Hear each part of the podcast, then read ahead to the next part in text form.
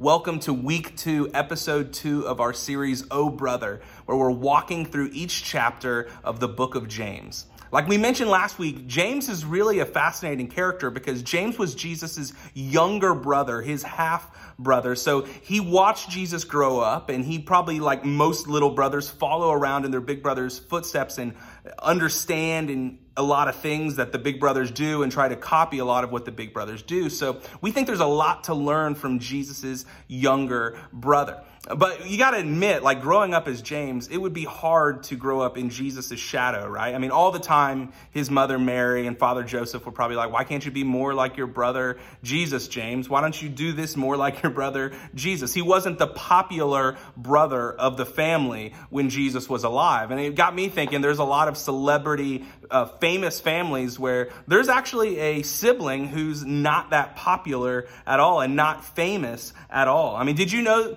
that, you know, you have Mary Kate and Ashley Olsen and Elizabeth Olsen, who's another sister in that family who was part of the Avengers movies. But they also have an older brother named Trent. Yeah, Trent Olsen. Nobody talks about Trent. He's not in the big movies. He's not like uber famous at all. But Trent's like the unfamous Olsen brother. It's kind of crazy thinking about that. Did you know that there's a third property brother? I mean, he's not part of the show, The Property Brothers, and maybe you don't know what the Property Brothers are. They're these two brothers that buy, sell homes, and uh, renovate homes and try to convince you that you can spend more money than you really need to by watching HGTV. But there's actually a third brother, and he doesn't have the skills with his hands, uh, with carpentry, or with selling or buying homes, but he apparently can do really great uh, impersonations of celebrities, that would make a really interesting episode of the Property Brothers, the Property Triplets. It could be that way, probably for sure. And then, if you guys remember the group, the Jonas Brothers, who were really, really popular back probably about 10 years ago, recently made a little bit of a comeback. Did you know that it's not just the three brothers that are in the band? There's actually a younger brother. His name's Frankie Jonas. Some people call him the bonus Jonas. And he's not real famous. He's not like on the tours and he's not on TV playing on SNL or things like that. But Frankie Jonas, he's a Jonas brother as well. I mean, I'm just glad that I'm not the bonus Jonas or known as the bonus anything in a family, right? But James understands this kind of there's the popular ones and then there's the famous ones and then there's not. Because James was the not famous brother from his family because Jesus got all the headlines. And I think that's a fascinating thing because what James is going to talk about, what we're going to discover together in James chapter 2, is the dark side of that reality and how we can all play a part in the dark side of that reality as well. Because we're going to talk about this pitfall, this roadblock for us to become mature in our faith favoritism. That's what we're going to talk about today. Favoritism, playing favorites, discriminating against other people that are different than us. Because this is where James really starts chapter two of his letter. And this is, he comes out swinging, I'll say this. He says this in chapter two, verse one. He says, My brothers and sisters, believers in our glorious Lord Jesus Christ, must not show favoritism. Now, I, there's a couple things I want us to see from this very beginning uh, topic sentence of James chapter 2. He refers to his brothers and sisters, his believers in our Lord Jesus Christ, and the glorious Lord Jesus Christ. Now, we don't talk about this often, but when any any time anybody um, refers to anybody as Lord, it's a powerful statement. Whenever you say Lord, it's kind of like saying my king, my leader. The Lord was the boss in ancient times. They were the ones that set the standard for how people should live in every aspect of their life. And so James is saying that Jesus, he, he's not just our Savior. He's not just the one that gets us off the hook. He's the one that we're supposed to follow in everything, in every area of our life. He's the Lord Jesus Christ. And one of the ways that we're supposed to follow Jesus and say that He's Lord, James says here, is to not show favoritism at all. Now, that word favoritism in the ancient language is actually a compound word that I'm not going to attempt to pronounce and embarrass myself. But on the level, it's two words it's to receive someone's face, to receive someone's face. In other words, it's to look at somebody and receive them on face value. Or another way of saying is to receive somebody and accept somebody based on their appearance, on face value, to receive their face. That's what it means to show favoritism. A couple months back, my grandfather passed away, and he was such an interesting guy that collected a lot of things. So going through his apartment, it was fascinating finding his like coin collection. He had bags and bags of old, old coins. And we found this one bag that was just a bunch of dimes and a bunch of nickels. And we're like, okay, let's just count this up and see how much it is. Because coins on face value, you know, a dime is 10 cents, a nickel is 5 cents. We start counting up my grandfather's coins and we're like, okay, this is how much money it is. So we take it to a place um, to look at it, like a coin collector, somebody who specializes in gold and silver. And we found out that face value wasn't reality at all. A lot of these nickels were worth $20 and these dimes were worth $25. It was fascinating because they were actually made out of silver. Underneath the surface, not just on face value, there was so much more value. Now, favoritism, showing favor to just someone's face and their appearance, we miss out on so much because we judge people. We discriminate just on the face value, their appearance only. And what James is saying here is that when you judge people based on what they look like, their appearance, what their face looks like, man, that does not line up with the way of Jesus, the way that the Lord Jesus wants you to live. In other words, favoritism and following Jesus, they don't go together at all. It doesn't line up or make any sense in the life of a believer for us to show favorites towards some people and not towards other people. James, he illustrates this next in the next three verses. Starting in verse 2, he says this Suppose a man comes into your meeting wearing a gold ring and fine clothes, and a poor man in filthy old clothes also comes in. If you show special attention to the man wearing fine clothes and say, Here's a good seat for you, but say to the poor man, You stand there or you sit on the floor by my feet. Have you not discriminated among yourselves and become judges with evil thoughts? Now, he, he tells this story to explain how we can show favorites or how people in the early church were showing favorites towards wealthy people. And he uses strong words. He says that you become judges with evil thoughts. And as we read this in the year 2020, I mean, it's probably pretty easy for us to be like, man, I'm glad I'm not like the guys in that story. I've never asked anybody to like move from their seat next to me and sit at my feet. We say, oh, I'm not on the same side as the people discriminating, showing favoritism in this passage. But if we're really honest, no one, no one, myself included, you as well, is immune to this kind of discrimination when we think about it. We're all guilty of this to varying degrees, of us judging people by what we're told about them or a preconceived notion or implicit bias. Check out this video I found of six photographers that were challenged to take a portrait of one man, but they were told different information about who the man was. I think this is fascinating. Check this out.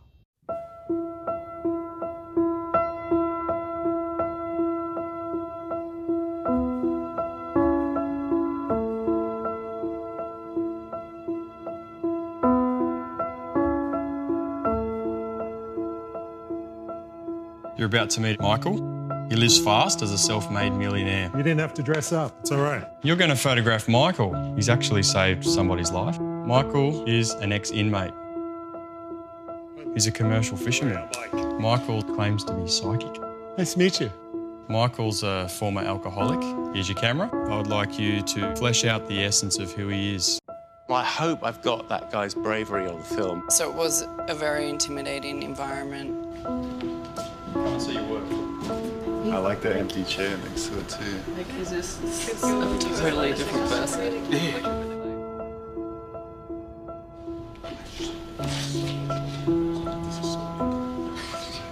Almost looks like six different people. So, not everything I told you today was true.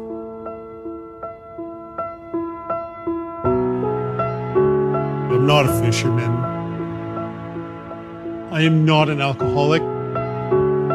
The GFC hit me hard, but I've never been a millionaire. Never been in prison.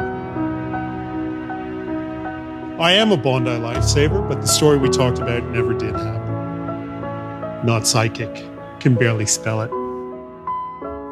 Before I knew there were different characters in each of these, I thought, that's really strange. These don't look like portraits of the character I thought you were. You always got your own preconceptions and you've got your ideas. It pushed me into a, a position and a space that I wouldn't normally be in. You have to dig a lot deeper. It means you've got to be, I think, you're a lot more creative to, to work out how you're going to play things.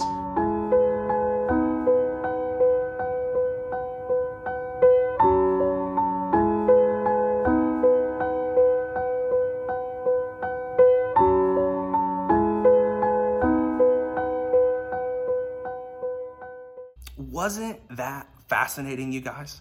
You know, I, I, don't believe that most people wake up and actively, consciously decide that we're going to discriminate or show favoritism towards one group of people and not show favor towards another group of people.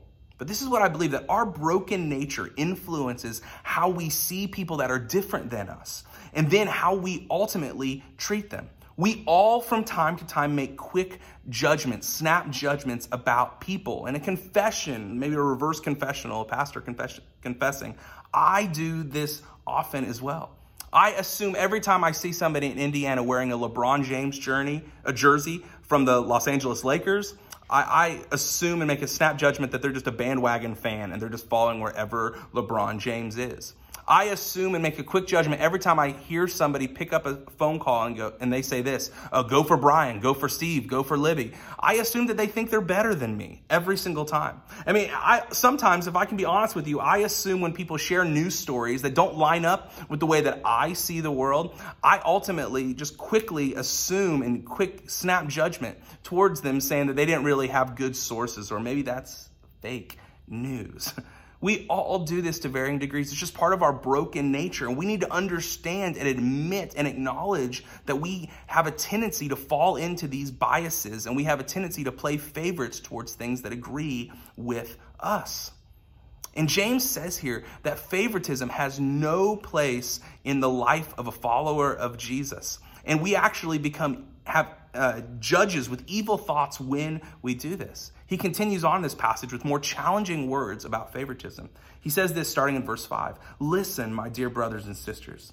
Has not God chosen those who were poor in the eyes of the world to be rich in faith and to inherit the kingdom he promised those who love him? But you have dishonored the poor. Is it not the rich who are exploiting you? Are they not the ones who are dragging you into court? Are they not the ones who are blaspheming the noble name of him to whom you belong? I mean, James comes out swinging here, really laying on his case for how favoritism has no place in our lives. And he says here that, you know, in verse 5, God chose those who are poor in the eyes of the world to be rich in his kingdom. In other words, he's saying that in God's economy, in God's status levels, that the poor people actually can be rich in faith and they can be known as rich and have much in the kingdom of God. He's saying that Jesus' way is upside down from the way that we look at the world. And so we need to understand that Jesus is doing a new thing, and we can be rich in faith and poor in everything else, but at the end of the day, we're actually rich. And so this is the way that we should look at people. You know, in James' culture, he, he's calling out people who are showing favoritism towards wealthy people. And he says, No way does this belong here. But you know what? In our culture, we do the same kind of thing today with different categories of people. Often, we show favoritism and we judge people and discriminate people towards their appearance and because of their appearance. Oh, they look stylish, and so I'll approach them this way. Or they look sharp, they look really on it, so I'll approach them this way. Or maybe they look rough, they don't dress the way that I would assume they should, and so I don't feel safe, and so I'm gonna act differently around them. We do the same thing and we discriminate and make snap judgments about age. We say someone's way too old or they're way too young or there's no way they'll understand the technology that's needed and there's no way they'll understand what I'm going through because they're so much older or so much younger. And we make snap judgments about them based on their appearance, based on their age. We also do the same thing with how we uh, define success and how we see people as successful or not successful. We judge people and we uh, show, show favoritism towards people or show no favor towards them by how big their house is, the degrees that they have in their on their office walls, their titles at their job, how many followers they have online, how big their platform is, the vacations that they take. I mean, we can resent them because this or we can approach them differently because of their success.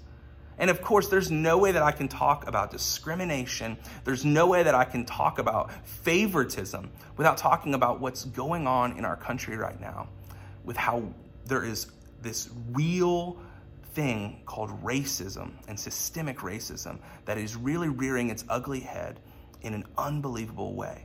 And of course, I, I, I am unqualified to talk about racism and the effects of systemic racism as a white man who grew up in suburban America in upper middle class living. I mean, I'm not qualified at all to talk about this bias or this discrimination that exists in our culture. But what I've tried to do over the last couple weeks is that I've tried to be humble and not just come out saying things that um, I might not understand, but I've tried to take the humble posture of a listener. And I've reached out to my friends who are people of color, and I've listened to what people of color have said online about their experience, and I just wanted to listen to them and to learn from them. And, and my friends, there's so much that I don't know and that I'll never be able to understand, but this is what I'm clear about that I want you to know that racism is real, it exists, and it is systemic in our American culture. It is a big problem. Not only does it exist and is it systemic, I want to let you know that racism is a sin. racism is not just sideways to the heart of God, it is anti the God that we love and that we serve. And we have all got a part to play in eradicating this evil from our culture and especially from our churches. You know, I've come to understand and learn that I have privilege because of the color of my skin. I have white privilege. Now, this does not mean that my life has never been hard and only people of color have life that is hard, but it does mean this that the color of my skin, I mean, it has not made my life harder. And by listening to people of color, people of the black community, there are so many ways, countless ways, how they have experienced discrimination and hardship in their life because of the color of their skin. I have white privilege that they do not have. Racism, you guys, it is a sin. Showing favorites towards people because of the way that they look, it is a sin.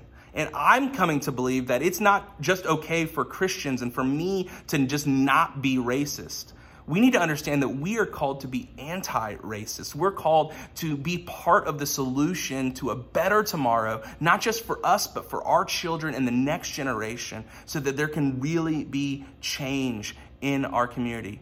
So that our black brothers and sisters, people that are part of the Bridgeway community, that are people of color, people that aren't, maybe that are just tuning in, or maybe will never hear this, that you know that we hear you, we see you, and we know that our our King, our Lord Jesus, is on the side of the oppressed always. And he says that there is no room for discrimination in our churches, in our families, in our society, because we are followers of Jesus who loves everyone and is for everyone. I want us to see that there are all these different areas of our life and, and of our culture where we play favorites. We do the favoritism thing where we judge people on their appearance, on the face value that we see of them.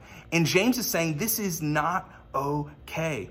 You are called to a better way, a different way of living life. Let's continue on here in verse 8 of James chapter 2. He continues to build this argument. He says this If you really keep the royal law found in Scripture, love your neighbor as yourself, you are doing right. But if you show favoritism, you sin and are convicted by the law as lawbreakers. For whoever keeps the whole law and yet stumbles at just one point is guilty of breaking all of it. For he who said, You shall not commit adultery, also said, You shall not murder. If you do not commit adultery, but do commit murder, you have become a lawbreaker. You know, James says here at the beginning of this passage, verse 8, he recalls what his brother Jesus taught often that the main thing in life is to love God with all that you are and to love your neighbor as yourself. And he says, This is how you know you're doing it right if you live this way. But if you don't, you are going to fall into this category outside of God's design for you. And favoritism is outside of God's will, and you'll be marked as someone who is a lawbreaker if you do this. And, we might think that favoritism is not that big of a deal, discrimination is not that big of a deal at all. But James lines up favoritism and discrimination with things like adultery, cheating on your spouse, or murder, ending someone's life. He says this is a big deal. We must be people that love our neighbor as ourself, and it doesn't matter who our neighbor is. This last week, I was speaking with a black friend of mine, and he's someone who's outside of the Christian faith, wouldn't consider himself a Christian or religious in any way. And he says, Joel, this is what I don't understand. There are so many people who go to churches, who say that they're Christians on Facebook, who say that they love Jesus. But you know what? They're out there saying that my life doesn't matter and that there's no such thing as racism, and they treat people that look like me terribly. How can they hate me and say that they love God? And this is a serious question. I, and I said, man, I appreciate that question so much. And I'm so sorry that you feel that pain. I mean, I, I hear you in that.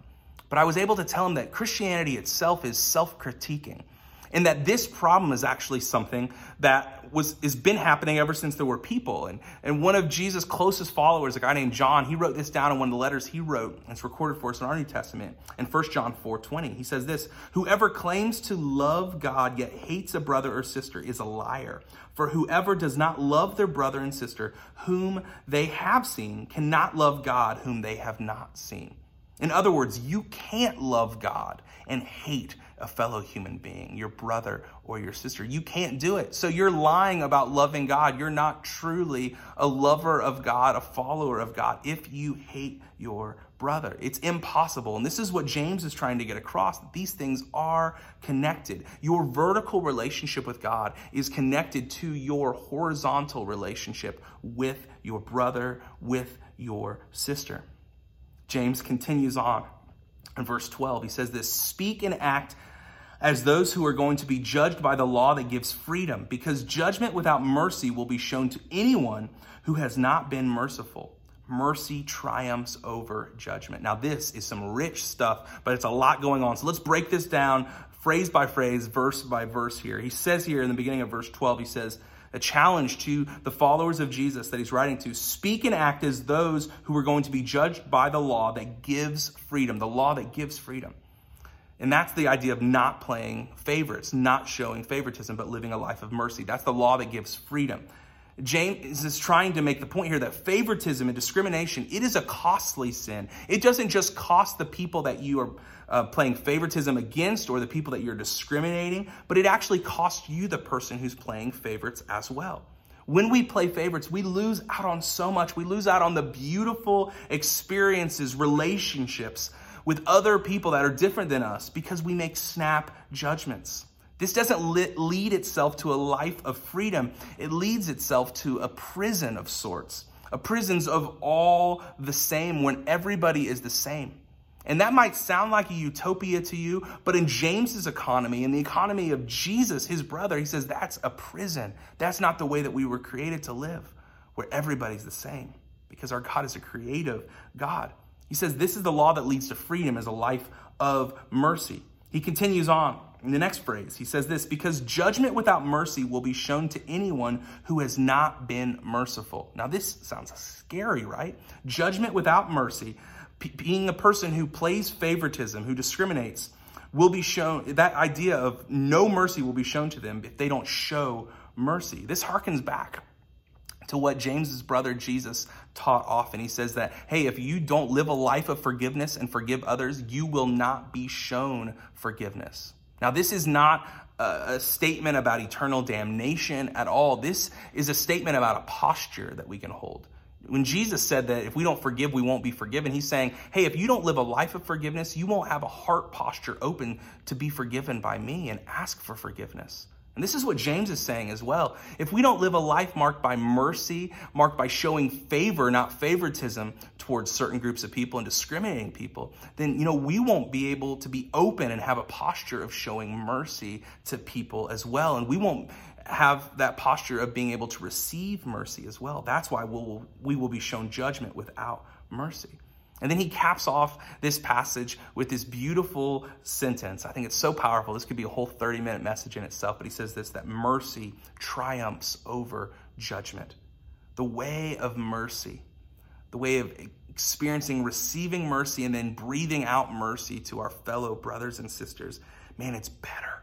It's better than playing favorites. It's better than discriminating. It's more beautiful. It's more powerful than living in a life of all the same, in a circle of all the same type of people. Mercy triumphs over judgment. That's what James says. That there's no room for favoritism in the life of a follower of Jesus. It's a prison of all the same. And we're called to live a life of mercy and showing favor towards everyone. Which leads me to this question What if, you guys, what if instead of asking God to help us just not discriminate or make quick judgments towards people, what if we ask God to empower us, to show us, to equip us to show favor on everyone? I believe this is the challenge of James chapter 2 is not only just to not play favoritism and not to discriminate, but it's to actually take that void that's created when we don't discriminate and don't play favoritism and fill it with favor towards all people. And to do that, I have some action steps for us. First, to show favor on all people, we need to do this. We need to acknowledge that everyone is made in the image of God. Everyone is made in the image of God. Let me say this plain and clear that you have never locked eyes with another human being who didn't have God's thumbprint on their life and that God didn't love so madly that he sent his son Jesus to die for and to bring them back to relationship with God. There is no one on planet Earth who has ever lived who is not made in the image of God. And we need to acknowledge that. That you have never made eye contact with anybody. And this is every, you've never made eye contact with anybody who was not made in the image of God. And this means everybody black, white, Republican, Democrat, gay, straight, trans, a Patriots fan, I don't care what it was. You've never locked eyes with anybody who God wasn't madly in love with and that He put His thumbprint, His image on. I love what John Perkins says about dignity.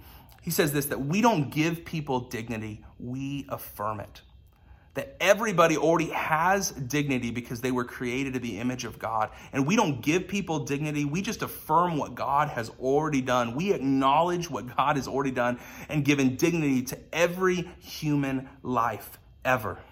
I love what C.S. Lewis says about this idea of the image of God as well. He says this that there are no ordinary people. No ordinary people. You have never talked to a mere mortal, he says. It is immortals whom we joke with, work with, marry, snub, and exploit. That everybody is immortal, everybody is just extraordinary because they were made in the image of God. And I believe that the next time before we say something hurtful online or we say something divisive or we lash out at somebody or we ignore somebody, man, it starts. The change starts when we acknowledge that everyone is made in the image of God, whether they're like us or not. So that's the first step to acknowledge that everyone is made in the image of God. But the second step is this that we need to appreciate the diversity of the human race. We need to understand that we don't actually want people to just be like us. That would make the world rather boring and I mean it would make a lot of people miserable. I mean if people were just like me, they would listen to a lot of the band U2 and Dave Matthews band especially in the summer. And they would get really sick of that music. If people were just like me, uh, there would probably be a denim shortage in the world because we'd all be wearing way too much jean jackets and denim everywhere. This is called like the Canadian tuxedo, is what my wife calls it. But they'd all be wearing the same thing. It'd be boring. We'd have a denim shortage. We need to learn to appreciate the diversity of the human race. We need to understand that God is creative. He could have made everybody the same. He could have done the robot assembly line when He created humanity, but He's a creative God. He's a painter who likes to paint with lots of different colors, and He likes to paint with lots of different styles of art in our world. God is creative and He wants it that way, so we need to appreciate the differences between us. We need to understand that we need each other, that people that are different than us, that see the world differently than us, that had different experiences growing up, they fill out our weaknesses. They help us see in our blind spots. I mean, so often I think we, we hear people say, and I think I used to talk like this not too long ago, that, you know, I'm just colorblind. I don't see color. But another thing that I've listened to from my friends of color uh, this last week is that they say, we don't want you to be colorblind. The goal is not to be colorblind. The goal is to understand and appreciate the differences that we all have and understanding that we are different. And God does this incredible thing to paint with different colors, to use different forms of art to fill out His creation. And it's not about us all being uniform, but it's us finding unity in our differences. So we need to appreciate the diversity of humanity, of our human family. Now, you guys, I know that this is hard stuff. This is 401, 501 level stuff. But this is what I think is beautiful. That if we're trying to be people that show favor to everyone, and to acknowledge the image of God on everyone's life, and to appreciate the diversity of our human family, we have a perfect example in someone who's already walked the walk and talked the talk in Jesus. This is what Jesus did. You see, when Jesus walked the earth, Jesus didn't show favoritism, Jesus showed favor to everyone. I mean, when religious leaders drug a woman out in public to stone her because of her apparent sin, what did Jesus do? Jesus got down in the dirt and he scribbled some things down and he said, Those who have never sinned should cast the first stone. He showed favor on this woman when little kids were gathering around Jesus when he was teaching, and the religious leaders and other people were annoyed by little kids, Jesus was the one that showed favor on little children, saying, Let the little children come to me. And he scolded some of the adults, saying, You need to be more like these little children, because this is who's going to inherit my kingdom. He gave dignity and affirmed dignity and affirmed the value on a human life of a child which at this time many children, especially if they weren't boys, were cast away and were killed. Jesus showed favor on children. When Jesus sat around tables and he hung out with tax collectors and notorious sinners, people scolded him. He said, uh, You know, they said to Jesus that you should not be hanging out with people like this. You're being a sinner, you're being a glutton, hanging out with these bad people. But Jesus came back at them and he said this that I have came I have I, I actually came for those people who acknowledge that they're broken and they acknowledge that they're sick. And I have come to bring them wholeness again. He says, I've actually come for these people that you're telling me I can't sit at a table with. We have a perfect example of someone who acknowledged the image of God and appreciated the diversity of the human race in Jesus, who showed favor to everyone. In closing, I want to ask you a few questions. Who is it in your life, in your world, that you simply walk by? Who is rarely shown favor in our culture today? And if favoritism is judging somebody by their face value, by what they look like, by their face, whose face could we lift up from looking down this next week? And not to show favoritism, but to show favor on them. You guys, our world is desperate desperate, maybe more so than any other time in my lifetime or maybe in yours, for a community that shows favor on everyone always and doesn't discriminate but welcomes everyone into their family. I want to take us back to one verse in James 2, James 2 8. He says this that if you really keep the royal law found in Scripture, love your neighbor as yourself, you are doing right. My friends, this is what we want Bridgeway to be all about a group of people who show favor on everyone, who are doing right by loving our neighbor, our white neighbor, our black neighbor, our Republican neighbor, our Democrat neighbor, our gay neighbor, our straight neighbor, our Muslim neighbor, whatever our neighbor looks like, we want to love them as we love ourselves. This is what doing right looks like through the eyes of James, through the eyes of our Savior, Jesus. So, what's your next step? Who can you lift their face up? Who can you speak to and speak and affirm the dignity on their life this next week? And let's be people that show favor on everyone. Let's pray together. Father, oh, we thank you for this, this challenging and timely message from uh, James this morning. God, may we be people that don't show favoritism, don't discriminate towards one group of people, but actively show favor on everyone. Father, and for our friends of the black community who are mourning and they're angry and they're hurting and they're longing for justice, God, may we come alongside of them. May we let them know that we see them, we hear them, and we're going to fight for a better tomorrow where favoritism and discrimination has no place in our churches and in our families and in our society. God, we love you that you lifted our face and you see us far beyond what our face value is to who we could be in your family. I'm so grateful for that. We are so grateful for that. We want to return that action to our world today. So help us see with your eyes. Help us acknowledge the image of God on every person we come in contact with, and help us appreciate the diversity around us. so that we can really, truly follow you as our Lord in this way. In your name we pray. Amen.